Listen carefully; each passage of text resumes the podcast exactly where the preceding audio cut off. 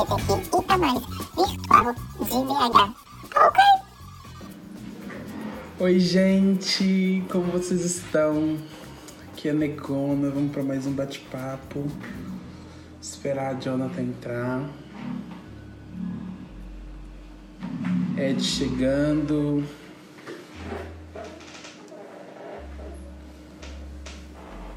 Vamos começar esse bate-papo. Se vocês já tiverem perguntas que envolvem o tema, vocês já podem ir mandando, tá?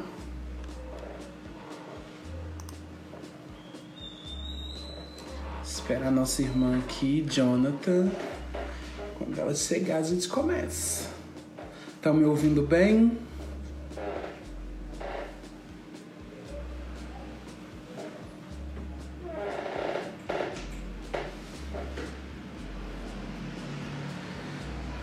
Estão me ouvindo legal? O som tá legal? Como é que tá aí?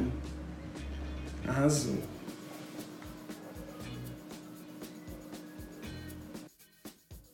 Jonathan entrou.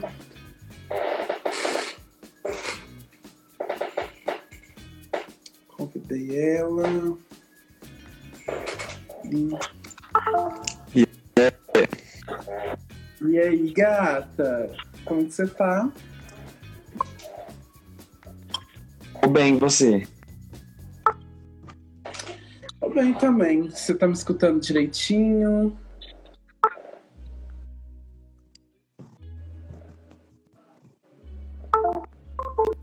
Tá dando uma travada. Sim.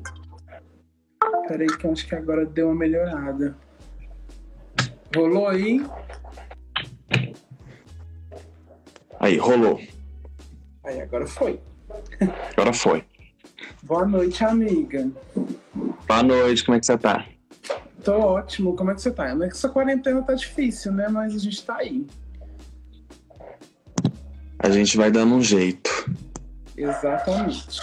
É, Eu, eu tô gente- ajustando tudo. Não, eu, Aos poucos eu tô ajustando. eu tô aí envolvido em diversos projetos e as coisas estão andando, assim. Estão indo. Mas a gente tá aí. É, vamos começar. E aí, pra gente começar, dar aquela apresentada, falar um pouco sobre você, sobre o seu trabalho. Então, gente, é, me chamo Jonathan, Jonathan Vieira.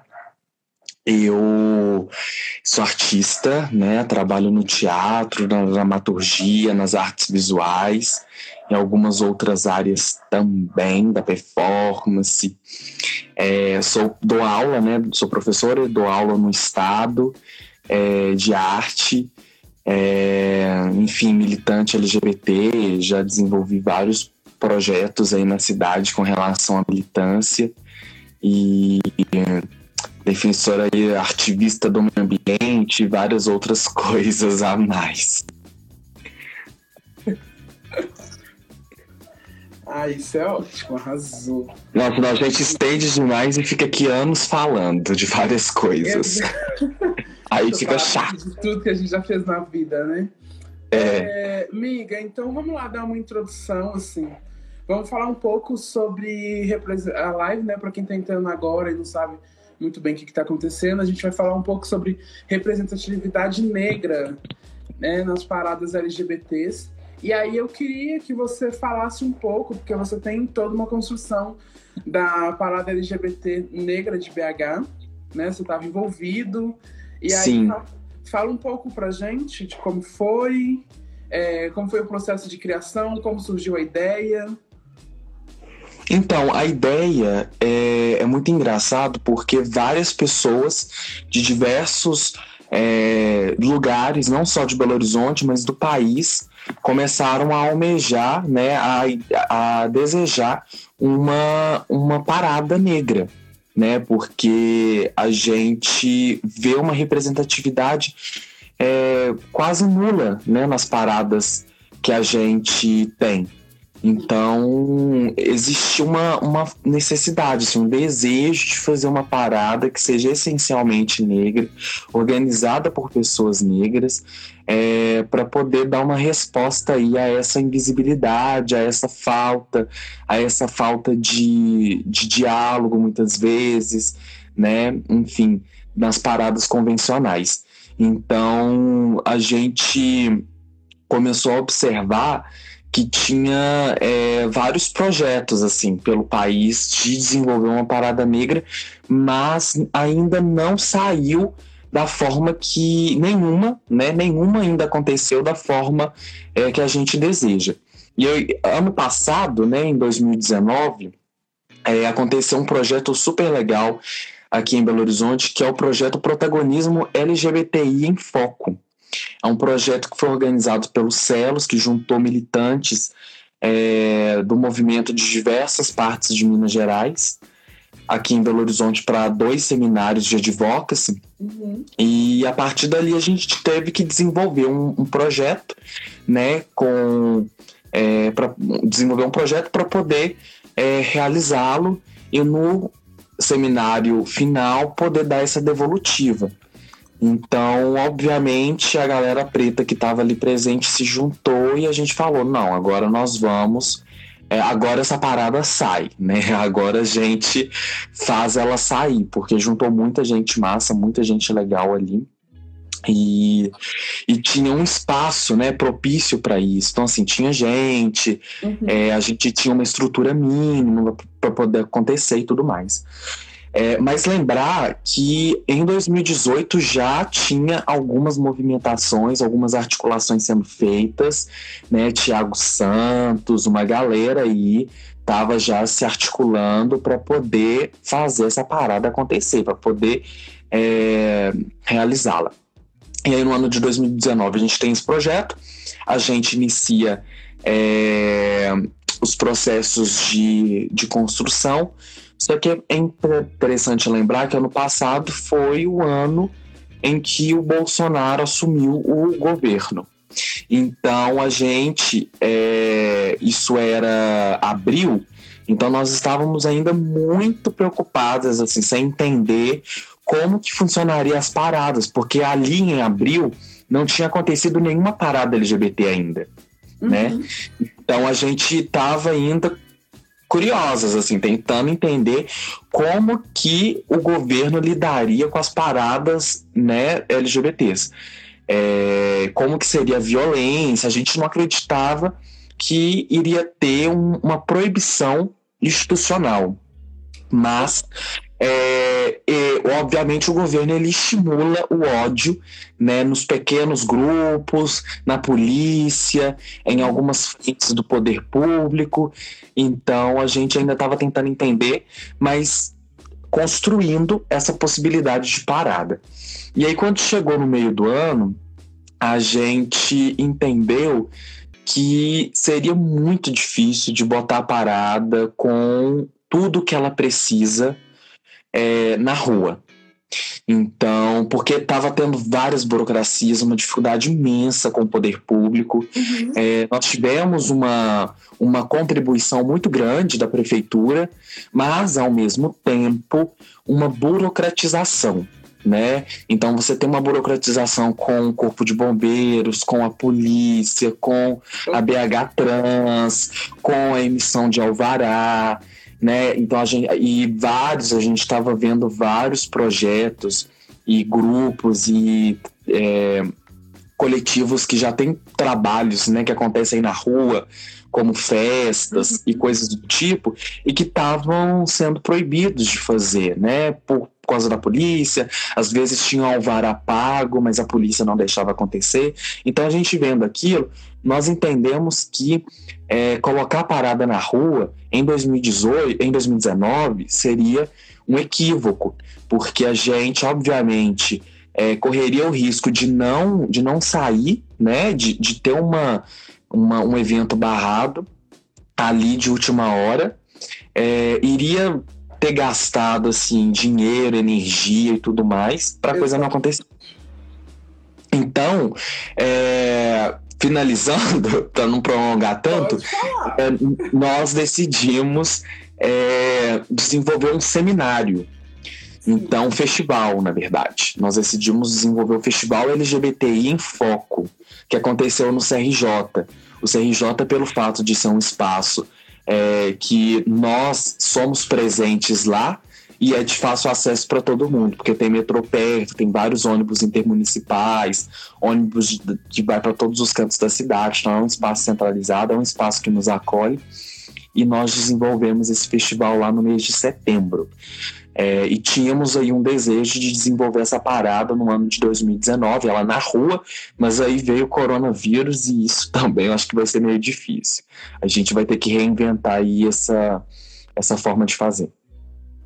Sim, é, muita coisa que você fala, assim, a gente passou também na parada LGBT que a gente fez aqui no aglomerado da Serra. É, a gente estava com tudo na mão também e, como você falou, correr, vocês não correram risco, assim.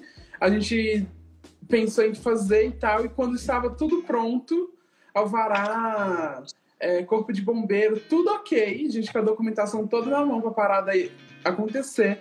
No dia, 30 minutos antes, a polícia chegou no local e não deixou a parada acontecer.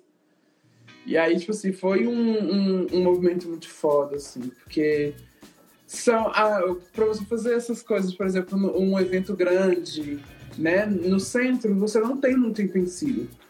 E aí, quando você fala que é uma luta negra, que é uma luta periférica, existe, né, ainda mais com o governo atual que a gente está, as coisas ainda se dificultaram ainda mais.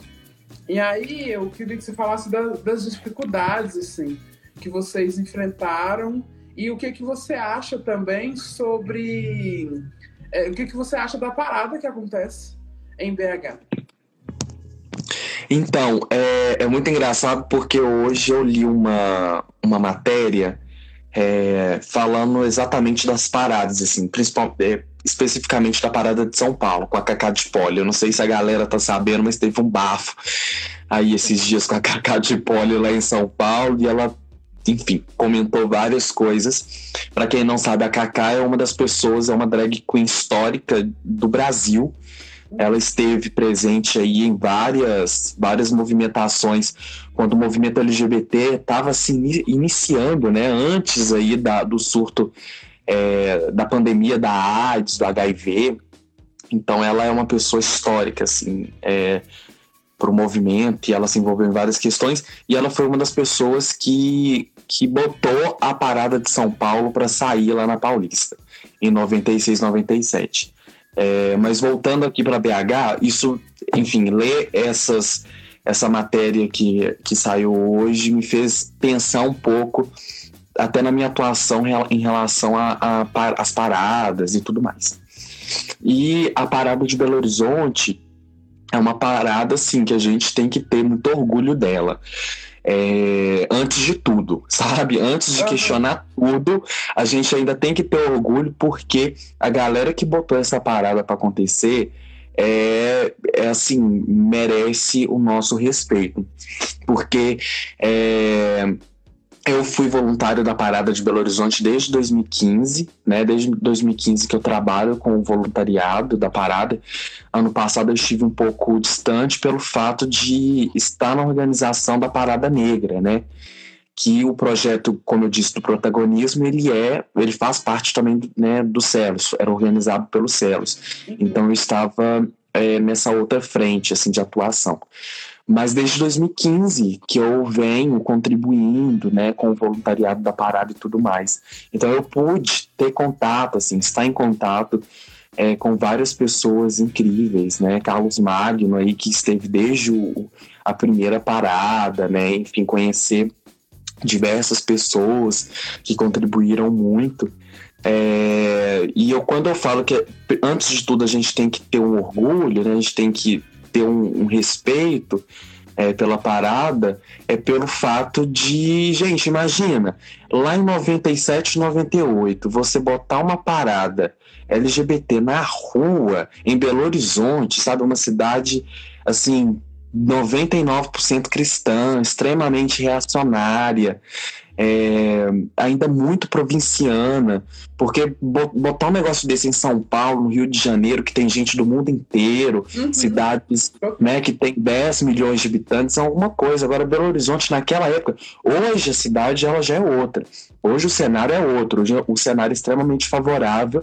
Né? A gente tem essa comunicação, esses outros meios de comunicação que nos permite estar em constante articulação é, por outros meios. Então isso nos ajuda muito. A cidade hoje é outra, né? A gente tem é, uma cena cultural é, extremamente efervescente que nos permite estar em contato com muita coisa massa acontecendo, mas naquela época não era assim.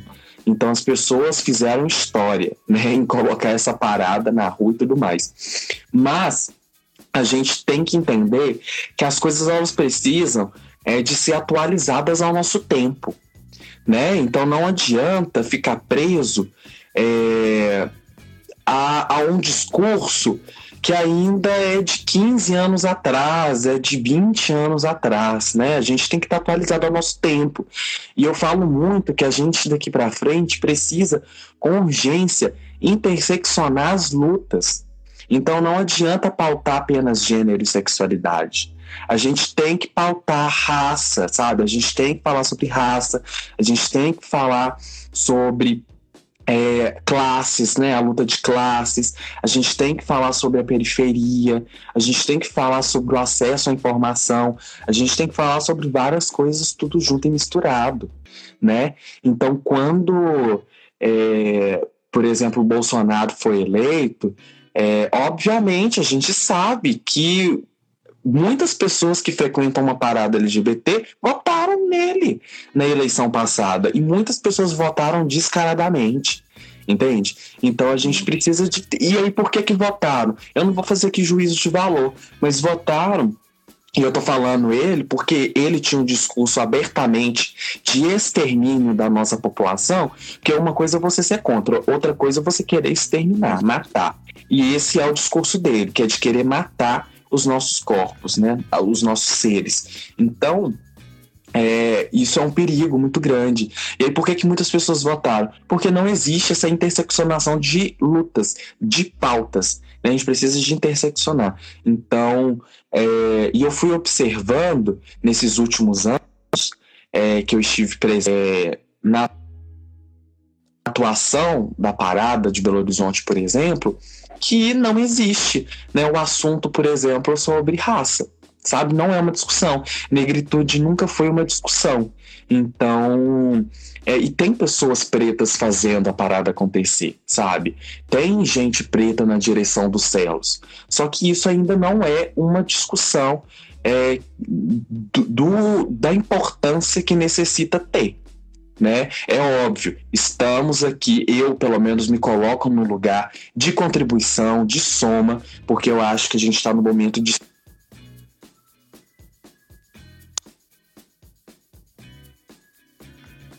para as pessoas que fizeram, para as pessoas que estão aqui há mais tempo. Então eu, eu, tenho esse pensamento, sabe? Que é de somar e não de dividir. Mas a gente precisa de reconhecer né, as deficiências, assim, o que está faltando, né? E o discurso, por exemplo, da negritude, as pautas da negritude é o que falta dentro do movimento LGBTI+. Você acha que com certeza já deve ter levado é, esse discurso para células, né? E você, você tem visto um avanço? Você tem visto que isso se tornou pauta ou, ou não? dentro assim, do movimento? Olha, é... falando de celos, é, ano passado teve um, um, processo formativo sobre HIV e uhum. ISTs que eu participei, foi algo bem recente ainda, foi em, outubro do ano passado.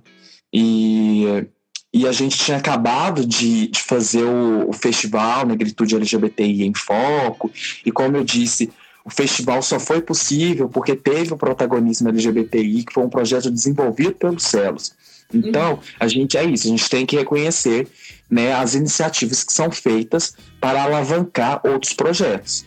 Então, é, a parada, ela, se ela, se ela tivesse saído na rua, ela iria sair assim com é, total parceria, né, dos Celos, por exemplo. E naquele momento, como o festival saiu, como o festival aconteceu, com total parceria. E aí é legal de pensar que lá nesse, nesse, nesse processo de, é, formativo que eu tive, né, que vários é, militantes tiveram sobre STs e tudo mais, a Soraya estava lá. E a Soraya foi é, a pessoa que é, puxou a parada LGBT de BH. Né? A gente tem que lembrar disso, que a parada ela saiu porque a Além, né, que era uma organização, a Soraya fazia parte da Além, e que elas, né, a Soraya, quanto mulher preta e lésbica, que puxou a parada. Então, e eu pude ter essa conversa com a Soraya, né? Eu, eu pude ter é, uma conversa muito interessante no sentido de contar para ela que a gente estava nesse processo de alavancar uma parada, né, é, especificamente negra na cidade, e ela me falou exatamente isso, assim, de que é, a, pelo, dado ao cenário político, nós estamos no momento de é, somar com o que tem, com o que a gente consegue fazer e não de criar é, outras movimentações. Mas ela fala isso especificamente para o cenário político. E aí a gente, obviamente, conseguiu compreender, dada as dificuldades de se botar uma parada é, na rua naquele ano.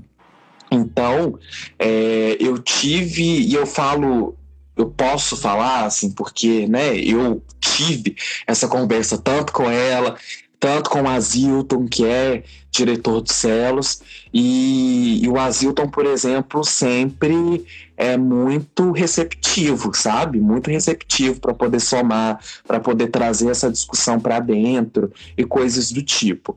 Então, é importante de dizer que existe essa receptividade e que não é uma coisa é, de um que tem um certo atrito ou coisa do tipo. Não tem, não existe.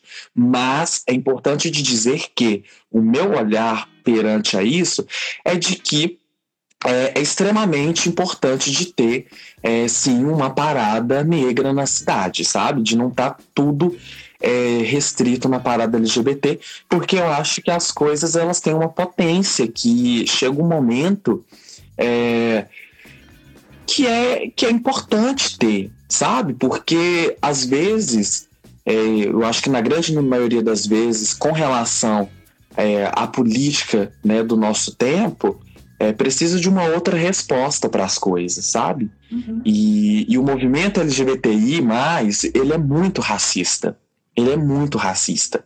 Né? Então, talvez fazer uma parada negra, botar a parada negra na rua, é uma forma de trazer de forma significativa essa discussão para dentro, sabe? É uma forma de dar uma sacudida na galera e falar aqui, vamos discutir isso aqui agora, entendeu? Da forma que está, não dá mais, porque é basicamente isso. Assim, como eu disse, tem gente preta nas direções das paradas que acontecem. Não é só aqui em BH, em São Paulo, Rio de Janeiro, Goiânia, Salvador. Mas ainda são espaços que não trazem a discussão de raça, a discussão de etnia, de negritude para dentro. Entendi. É... Gente, quem tiver alguma pergunta, dúvida, alguma coisa do tipo, pode perguntar. É só mandar, tá? Enquanto vocês não mandam aqui, deixa eu ver na caixinha. A gente vai falando, que eu e a Jonathan, eu sei que a gente fala até não querer mais. Deixa eu ver aqui. Que é ralação. Brincadeira não. Alguém? Uma pergunta? Alguém comentou aqui, ó, elitista e separatista. Uhum. É, assim, é importante. Eu gosto, eu, eu, tô, eu ando gostando falando, falar mais é, das coisas boas do que das coisas ruins. Assim. Eu acho que as coisas boas. Tem tentado fazer o mesmo. É, eu acho que é, que é legal, assim, porque tá tudo tão difícil, tá tudo tão complicado, então se a gente for ficar olhando o ponto negativo da coisa, fodeu. Mas é importante, né? É importante para gerar reflexão, autoavaliação, né? E, e a gente poder progredir, assim, quanto movimento, quanto sociedade. Então tem o seu lugar. Eu acho que é Mas, isso, assim, eu acho, acho que é sobre dar a mão, sabe? A Bia Ferreira ela fala, fala um negócio muito foda essa semana. Eu tive uma conversa com ela, assim, e ela me lembrou de um vídeo que ela fala sobre. Eu, ela fala: eu só vou dar a mão para uma pessoa branca se eu souber que essa pessoa branca vai sangrar comigo. Porque se essa pessoa. Porque uma pessoa branca, uma pessoa negra, no meio da rua, o tiro vai em, em mim, não nela. Então eu preciso que essa pessoa branca sangre comigo. Então eu acho que no meio das lutas isso também tem que ser assim, principalmente na, na militância LGBT. A gente precisa ter é, essas forças, a gente precisa dar as mãos, né? Porque a gente precisa. Só que a gente precisa dar as mãos em, com pessoas que a gente sabe que vai sangrar junto com a gente. É, eu acho que todo mundo precisa de saber o seu lugar, sabe? As pessoas elas precisam de saber o seu lugar, né? Então a pessoa branca, por exemplo, que quer somar, é, ela tem que saber o lugar dela. No Festival LGBTI em Foco, na né, Negritude LGBTI em Foco que nós fizemos, nós tivemos pessoas brancas é, em algumas pontas dessa organização, assim, né, para fazer o festival acontecer. Mas todo mundo sabendo do seu lugar. E quando eu falo saber do seu lugar, não é uma situação hierárquica de criar hierarquia, mas é de saber do seu lugar de privilégio, saber o seu lugar é, de contribuição, né? A gente cria, por exemplo, uma parada negra exatamente para questionar é, esses lugares que é, não tem pessoas pretas e quando tem tá num espaço de invisibilidade, de subalternidade. Então, tudo isso precisa de ser é, discussão. E quando, e eu gosto, enfim, me traz né, muitas reflexões esse comentário, principalmente a palavra separatista, porque é, muitas paradas, né? Não estou falando da Belo Horizonte específica, mas muitas paradas sempre foi um recorte, assim, sempre foi paradas gays, paradas de gays brancos ricos, né? Ou intelectuais estudados, assim.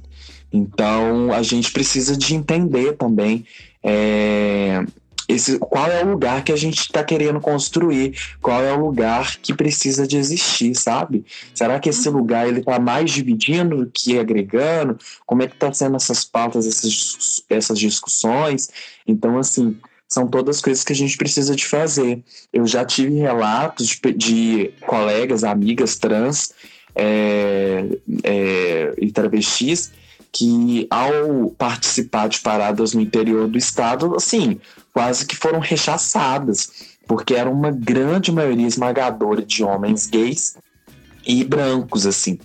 E então é, a gente tem que discutir, sabe? Se esse lugar de diversidade, de liberdade, de autonomia, ele está reproduzindo violências, se ele está violentando outros corpos e corpas. Então a gente sempre tem que ficar muito ligado a isso.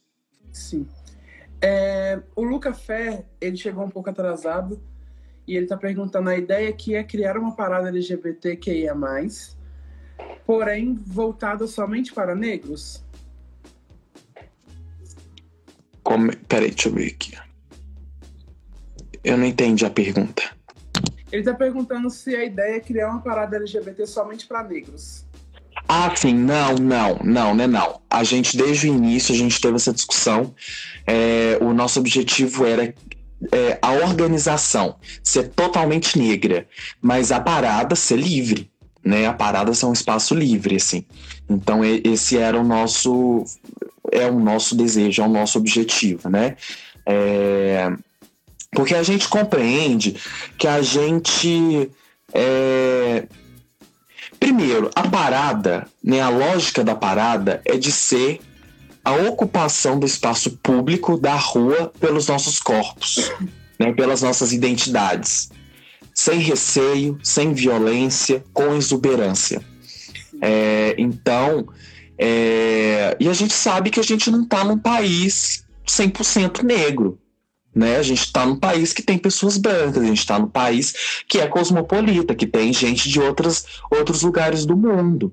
né? Tem gente da China, tem gente da. Você vai ali no Baixo Centro, você tem tanto de chinês, de coreano, de japonês, não sei o quê. Então, assim, a gente não tá numa, numa bolha, né? Numa bolha que é 100% negra. Então, a gente precisa de compreender isso, que como a gente, o objetivo é de ocupar esse espaço público, de ocupar a rua com os nossos corpos, chegar uma pessoa querendo somar, querendo entender melhor, querendo estar tá junta, é eu acho muito triste de ter qualquer tipo de receio essa pessoa, sabe? De ter qualquer tipo de é, afastamento dessa pessoa. Acho que não, a gente tem que somar, sabe? Mas é isso que eu disse, com todo mundo sabendo do lugar que ocupa.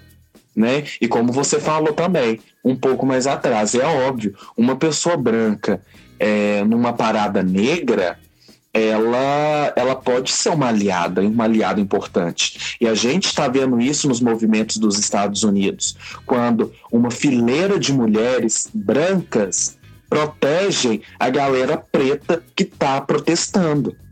Né? Quando vê a polícia, todos os brancos se juntam e fazem um cordão para a galera preta continuar manifestando sem qualquer risco de agressão.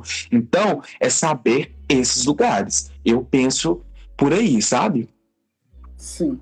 É, e galera, eu desativei os comentários porque não estava dando para ver o, o rosto da Jonathan direito, então aí vocês comentam pela caixinha de perguntas. Inclusive tem perguntas aqui. Como vocês acham que, que pode trazer essa conscientização preta?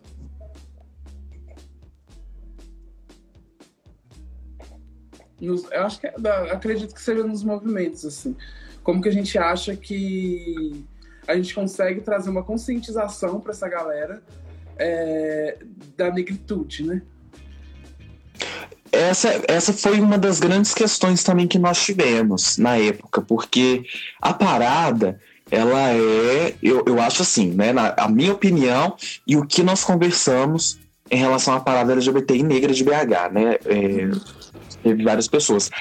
A parada, ela é a ponta do iceberg, sabe? Ela é o dia que, assim, né, que dura três horas, mais ou menos, três, quatro horas de evento. Ela é um evento, né, uma marcha, protesto, evento, é, que dura três, quatro horas, e que é música, que é alegria que é falas políticas também, mas a gente entende que esse é, local, né, o local, a situação, ela não é muito propícia para poder levantar pautas profundas.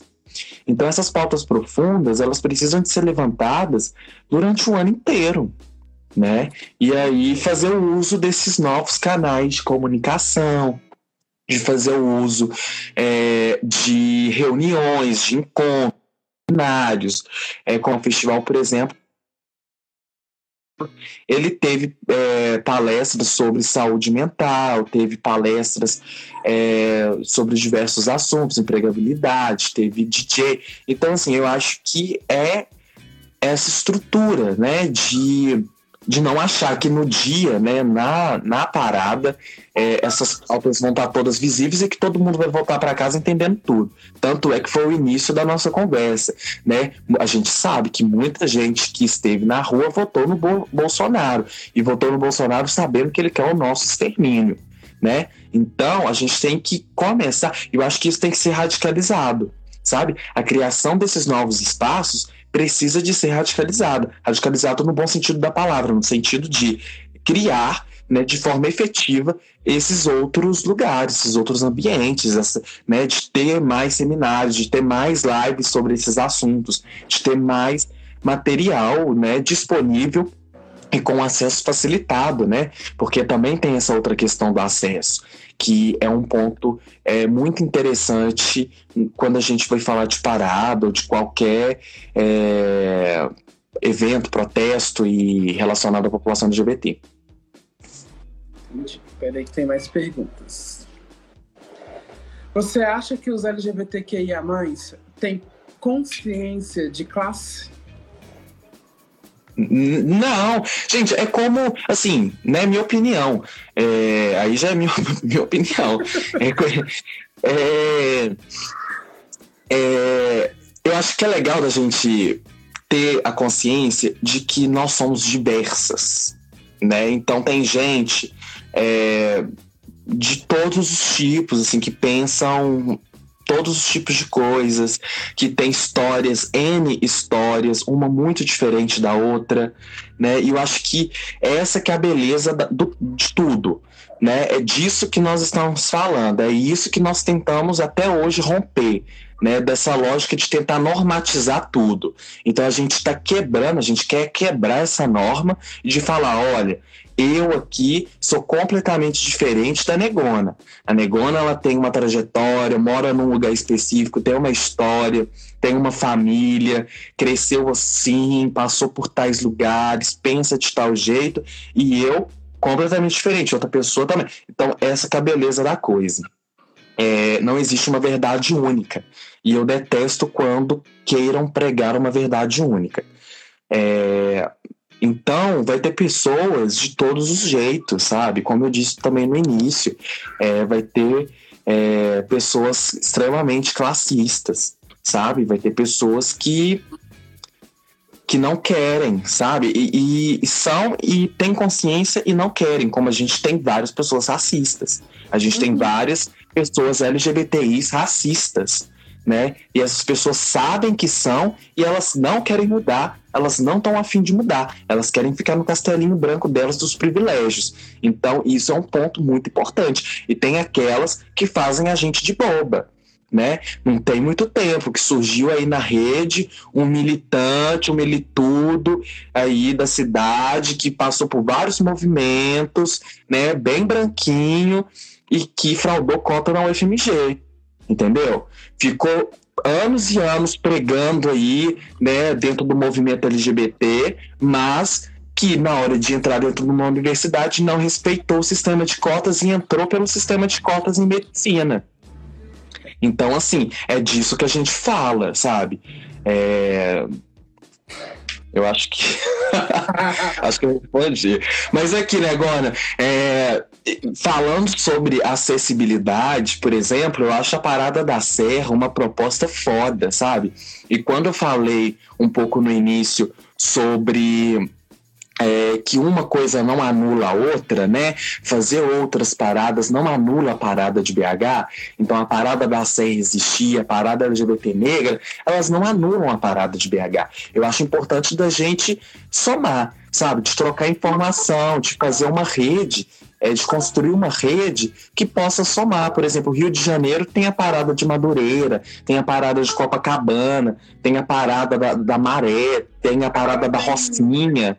É, agora tem o baile da o baile da Gaiola faz um dia de parada LGBT também. É. Pois é. Então assim, já tem outras cidades, elas já cons conseguiram construir quase que um sistema de rede, assim, sabe? De várias paradas acontecer ao longo do ano e no final das contas nenhuma anula a outra, muito pelo contrário, a gente começa a gerar muitos saberes que nos permite ter uma segurança maior para aquilo acontecer, para as paradas acontecer.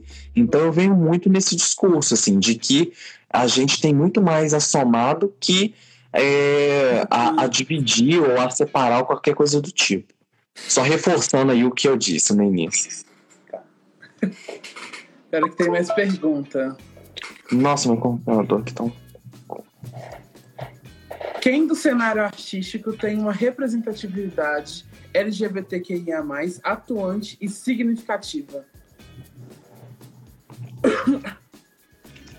Muitas pessoas, assim, né? Eu, enfim, eu sou artista e, eu vejo muitas, muitos artistas, né, bem atuantes é, com relação ao movimento, às pautas é, e tudo mais. Mas a gente tem que ficar bem espertas é, com as celebridades, né? Eu acho que a gente tem muita celebridade, uma galera que tem um discurso pronto, é, e que muitas vezes são pessoas, são corpos e corpas LGBTs que atingiram um lugar da celebridade, da fama, e que conseguem emanar uma visibilidade muito grande.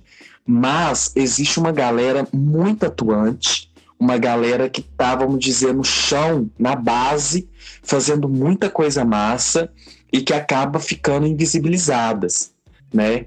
Então, isso é bem, bem legal, bem importante de, de compreender. Igual a Parada da Serra tem vários artistas é, que, né, que participaram, que participam desse movimento, na Parada LGBT e Negra também, é, na Parada de BH tem muitos artistas envolvidos, né, e a Parada, por exemplo, de BH, que tem quase 25 anos de, de atuação e existência, ela é, tem, é, ela, ela ela abre o palco, né? O palco da parada é ocupado por artistas daqui, artistas de Belo Horizonte. Então isso também é algo muito interessante que acontece e que a gente não pode excluir, porque isso é uma forma de dar visibilidade para esses artistas que estão no chão, na base, né, desse movimento, atuando e tudo mais, e que precisam de visibilidade. E isso eu acho que é uma forma super legal, sabe? É, que é diferente de outras paradas que trazem grandes nomes, grandes celebridades, e aí acaba gerando na gente uma imagem de que é, os artistas né, e as artistas envolvidas com a pauta são somente essas grandes celebridades. E acaba esquecendo daquela galera que está do nosso lado e que a gente às vezes não dá muita importância. É. Galera, mais perguntas? Os outros já estão aqui, ok. Ah, eu acho que é muito sobre isso, assim. Eu acho que a gente tem muito a construir. Esse ano também a gente ia fazer a parada LGBT da Serra. É... Só que não rolou, infelizmente, né? Nosso momento atual não permite.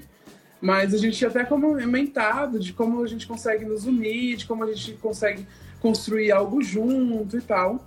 Acho que é uma, proposta que a gente pode pensar ainda é, de sempre estar junto, que a gente está a gente se esbarra aí por diversos lugares, né?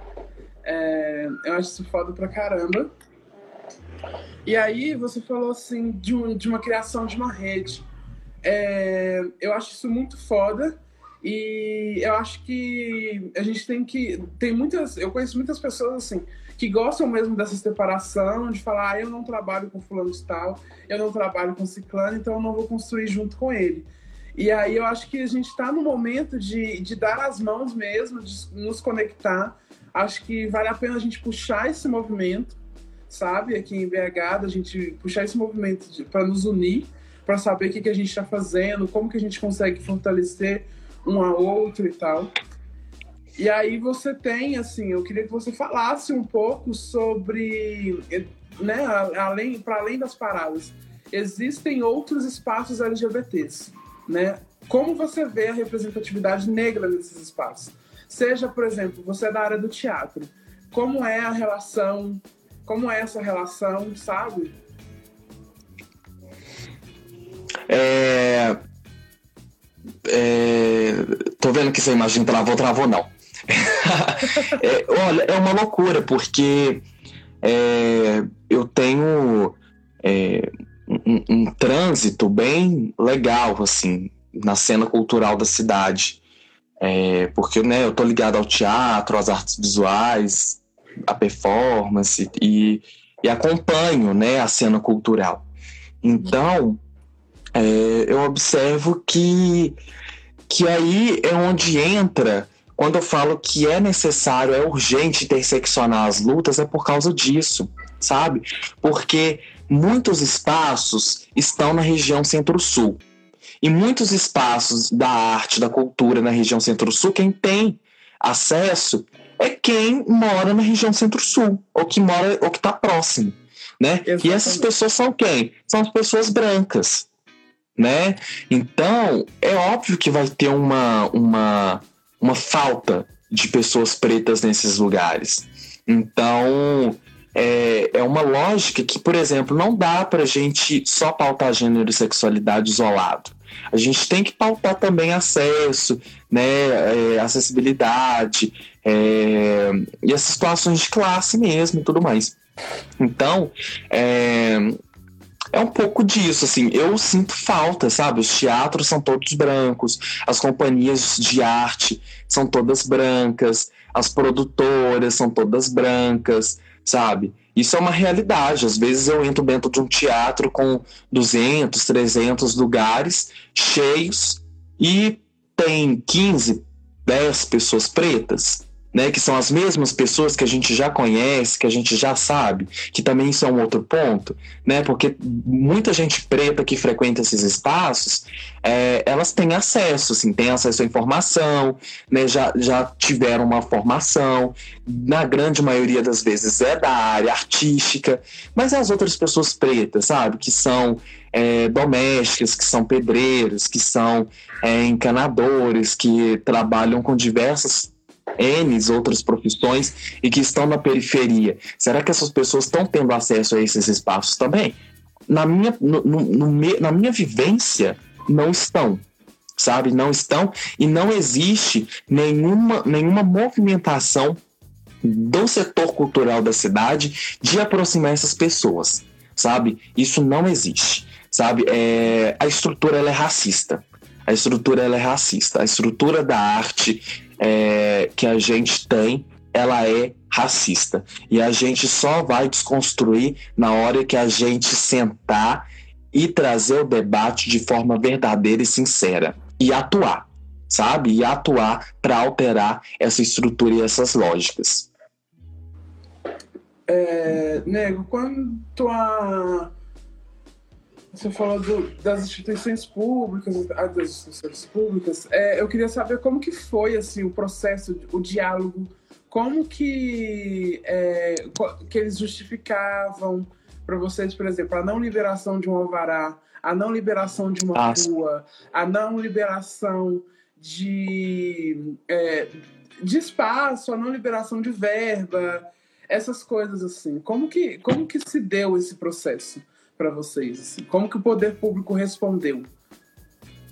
É, dinheiro é uma coisa que a gente nunca teve, não tem, e a gente teve que lançar assim um corre-corre para conseguir 500 reais para pagar som, para pagar transporte, para pagar umas coisas. Então, assim, gente, é uma loucura, sabe? É tudo, foi tudo na tora produções mesmo, sem grana e sem grandes estruturas. É importante dizer isso. Porque o povo vê algumas imagens aí e acha que o povo é milionário, né? Não. A gente é, tá aí tentando é, tudo sem dinheiro, fazendo as coisas sem dinheiro. Mas as dificuldades. É, o Alvará, a gente teve uma, uma contribuição muito grande é, de dentro da prefeitura, né, com o centro de referência LGBT é, e tudo mais. Então a gente teve uma, uma comunicação boa e, e o alvará ele ele sairia assim de forma é, 0800 sem ter que pagar e coisas do tipo uhum. é, mas nós não chegamos a fazer alvará porque a gente decidiu em fazer o festival né que não precisa de alvará porque ele foi dentro do CRJ não precisou de alvará uhum. é, mas é uma burocracia muito grande porque alvará gente é uma coisa assim é, tem um time de 30 dias para análise, e aí depois é mais 15 para fazer tal coisa, e aí tem que passar pelo corpo de bombeiros, tem que passar pelo, pela polícia militar, a polícia militar tem que dar o, o bater o martelo, tem que dar autorização. E aí, em termos de parada, porque a parada parada, ela é um, um, um evento, ela é considerada um evento é, tem uma categoria. A parada, quando ela sai, quando ela desloca, ela é uma outra categoria.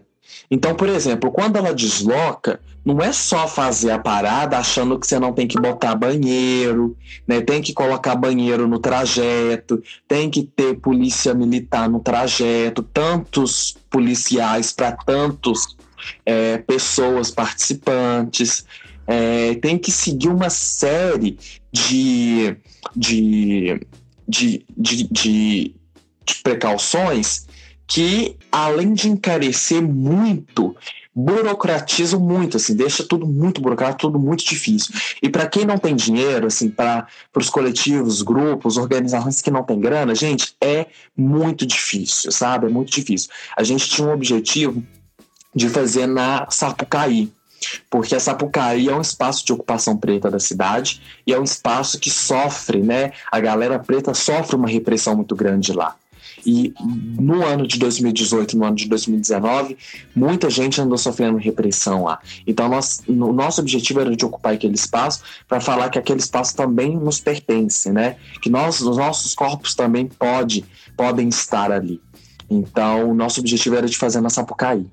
E, e por exemplo, para fazer a parada na Sapucaí, de uma ponta a outra, a gente tinha que cobrir toda aquela mureta com gradil. E o gradil, ele é caríssimo. A gente tinha que colocar banheiro no trajeto. E o banheiro, ele é caríssimo. E, e várias outras coisas que a gente tinha que fazer. Então, o trio elétrico, o trio elétrico, ele tem que ser um tipo muito específico, porque se não for aquele tipo que eles querem, a polícia militar não e o corpo de bombeiros não deixa o trio sair. E nós tivemos isso muito no carnaval, por exemplo. E aí, gente, entra nas questões também políticas.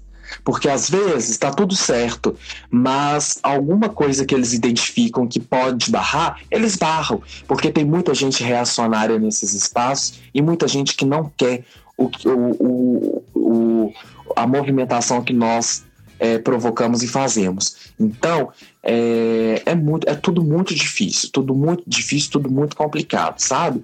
É, e quando sai, quando acontece, é na raça, na tora. Verdade. Isso é muito complicado, assim, porque a gente, na parada LGBT da Serra, eu e a Kika, assim, a gente tirou a maior parte das coisas do bolso onde não podia para poder pagar. E aí a gente ficou muito triste, né? Com o cancelamento, assim, da parada, em, com 30 minutos de antecedência, que até então estava tudo ok. O quanto que o poder público faz questão de fazer isso, né? Aqui na Serra a gente já tem o costume de fazer baile funk e tal. Então a gente sabe que a gente sabe que eles quando eles querem é, não deixar a coisa acontecer, eles não deixam. Portanto, a gente estava com a documentação na mão, não aconteceu. Aí a gente fez um, uma parada LGBT aqui dentro da associação mesmo. Foi o que a gente conseguiu fazer assim de última hora. Mas assim, são gastos e gastos que a gente que não banca, não banca aquilo que a gente tira do bolso. Exatamente. A gente conseguiu assim algumas parcerias, né? É, por exemplo, banheiro químico, a gente conseguiu alguns, mas não, ainda não era suficiente. Então, assim, foi muito, muito complicado, assim, fazer um, um rolê, sabe? E, amiga, a gente tá chegando, terminando já. Já, menina, parecia que, tá, que é 10 minutos. e aí, você quer falar mais alguma coisa que não foi falado? Deixar um alô? Ai, gente, eu falei muito, né? A gente, assim, a gente conversou muito, o papo foi bom. É, que possa ter outros espaços como este para a gente estar tá dialogando, tá conversando sobre, né, tá contando um pouco aí dos processos do lado de dentro, que às vezes a gente vai pra parada, bebe, fica louca, e é uma maravilha, mas a gente não tem a, a noção do do tanto que é difícil de botar uma, uma, né, uma parada na rua, de fazer um evento, um evento que seja acessível, público, né, gratuito. Então é muito difícil. Apoiem, nos apoiem, apoiem os artistas locais, as produtoras locais, a galera local, né, a galera preta local. Tem muita gente aí na cidade fazendo muita coisa massa. Bora é, apoiar essa galera, compartilhar o, os nossos conteúdos. Né? A gente está no momento de, de pandemia, que a rua é, não é o nosso espaço de atuação por agora, então a gente está muito concentrada nas redes sociais. E, e, é, e, é, legal de compartilhar os nossos conteúdos, de é, alavancar essas pessoas porque para fazer com que as nossas pautas, as nossas discussões cheguem em mais pessoas, cheguem em pessoas que muitas das vezes não têm acesso à informação. Então, é, fica aí o meu, o meu pedido, assim. E, e, no, e tá junta, né? Tá junta, tá somando, todo mundo sabendo do seu lugar. É, para que a gente possa construir aí um novo país, né? Porque esse que tá não tá bom, não esse que tá não tá legal, não. Então a gente precisa de construir um outro país, um país que seja é, mais igualitário que respeite a diversidade, que reconheça a nossa diversidade, sabe? Um país que seja menos violento ou que não seja violento, né? Que a violência tá assim assustadoramente terrível, principalmente nas quebradas. Então, é, é isso. Eu acho que é um momento de reflexão, da gente refletir para a gente poder refletir e agir. Agir é, nos, nos lugares que a gente dá conta e pode. Verdade. Ai, o Instagram já me avisando que tá acabando. Eu acho que dá, acho que dá tempo de mais uma perguntinha. Alguém tem alguma coisa para falar? O papo foi ótimo. É, é sobre isso. Assim, acho que a gente pode ter mais espaços para falar sobre isso, para falar sobre várias outras coisas, né? É, e é igual você falou, vamos compartilhar é, as artes negras, as artes pretas, né, de pessoas aqui de BH que estão do seu lado, né, que você aprecia a arte da pessoa que está do seu lado, mas muitas das vezes não, não, não divulga. Vamos nesse momento agora compartilhar sabe? Eu acho que é muito sobre isso. É, a gente vai ficando por aqui, né? Infelizmente, o Instagram não, não nos permite passar mais. É, mas é, é isso. Muito obrigado pelo papo, sabe? Foi lindo.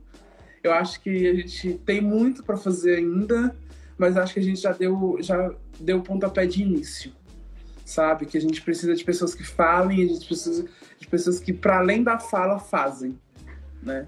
E... e... vai rolar. A parada da Serra vai rolar, a parada LGBTI negra vai rolar, vai rolar. entendeu? Vai acontecer.